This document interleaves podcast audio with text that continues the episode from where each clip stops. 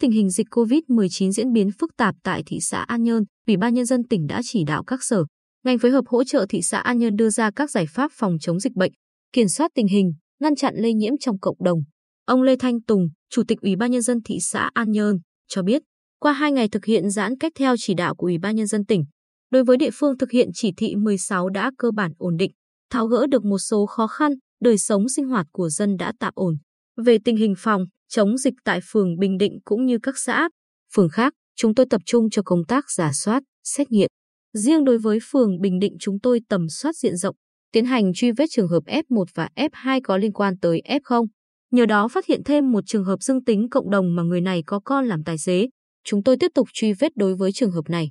Thị xã An Nhơn có 1.214 tài xế, hiện có mặt tại địa phương 989 người, còn 225 người chưa về. Ông Lê Thanh Tùng cho biết thêm, chúng tôi đã tiến hành cho các tài xế cam kết thực hiện các quy định về phòng, chống dịch. Tuy nhiên một số trường hợp mới về trốn tránh khai báo y tế, không thực hiện cách ly nên rất nguy hiểm.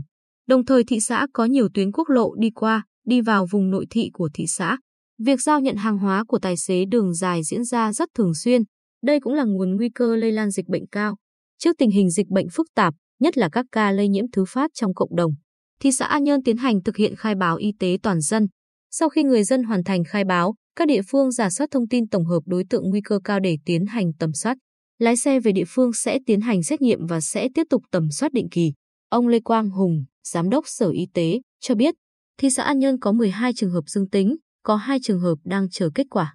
Ban đầu địa phương kiểm soát tương đối tốt nhưng từ khi phát hiện ca dương tính là tài xế của nhà xe Hai Hòa thì tình hình dịch biến chuyển rất nhanh.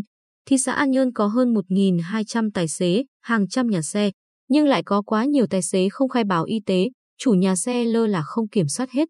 Do vậy buộc phải thực hiện giãn cách ngay, các biện pháp phòng dịch khác cũng phải hết sức khẩn trương.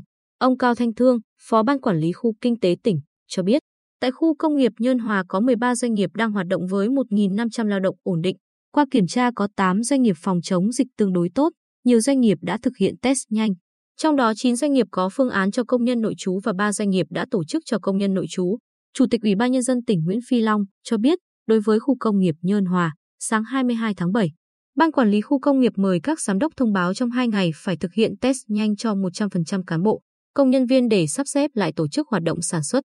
Các doanh nghiệp chuẩn bị phương án sản xuất 3 tại chỗ.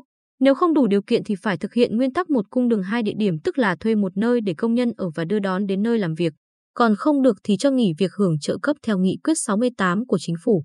Bên cạnh đó, phải tổ chức lại việc tiêm vaccine cho người dân vì chúng ta có thêm các vùng dịch mới nên phải tổ chức sắp xếp lại. Trong đó sớm tiêm cho toàn bộ 1.500 công nhân khu công nghiệp Nhơn Hòa. Ông Đinh Xuân Huy, Giám đốc Công ty Cổ phần Đầu tư Hạ tầng Khu công nghiệp Nhơn Hòa, cho biết, ở góc độ quản lý, tôi thường xuyên kết nối với lãnh đạo, cán bộ quản lý các doanh nghiệp, nỗ lực nâng cao nhận thức cho công nhân trong vấn đề chủ động tự bảo vệ cá nhân, nghiêm túc phòng chống dịch. Các doanh nghiệp thực hiện kiểm tra đo thân nhiệt, đeo khẩu trang, họ ý thức rất tốt. Đối với tài xế, có kết quả test nhanh mới vào được khu công nghiệp. Một số nhà máy cũng đã tiến hành cho công nhân nội trú. Một số khác lại chia ca làm việc để ngăn ngừa tình trạng lây lan của dịch bệnh.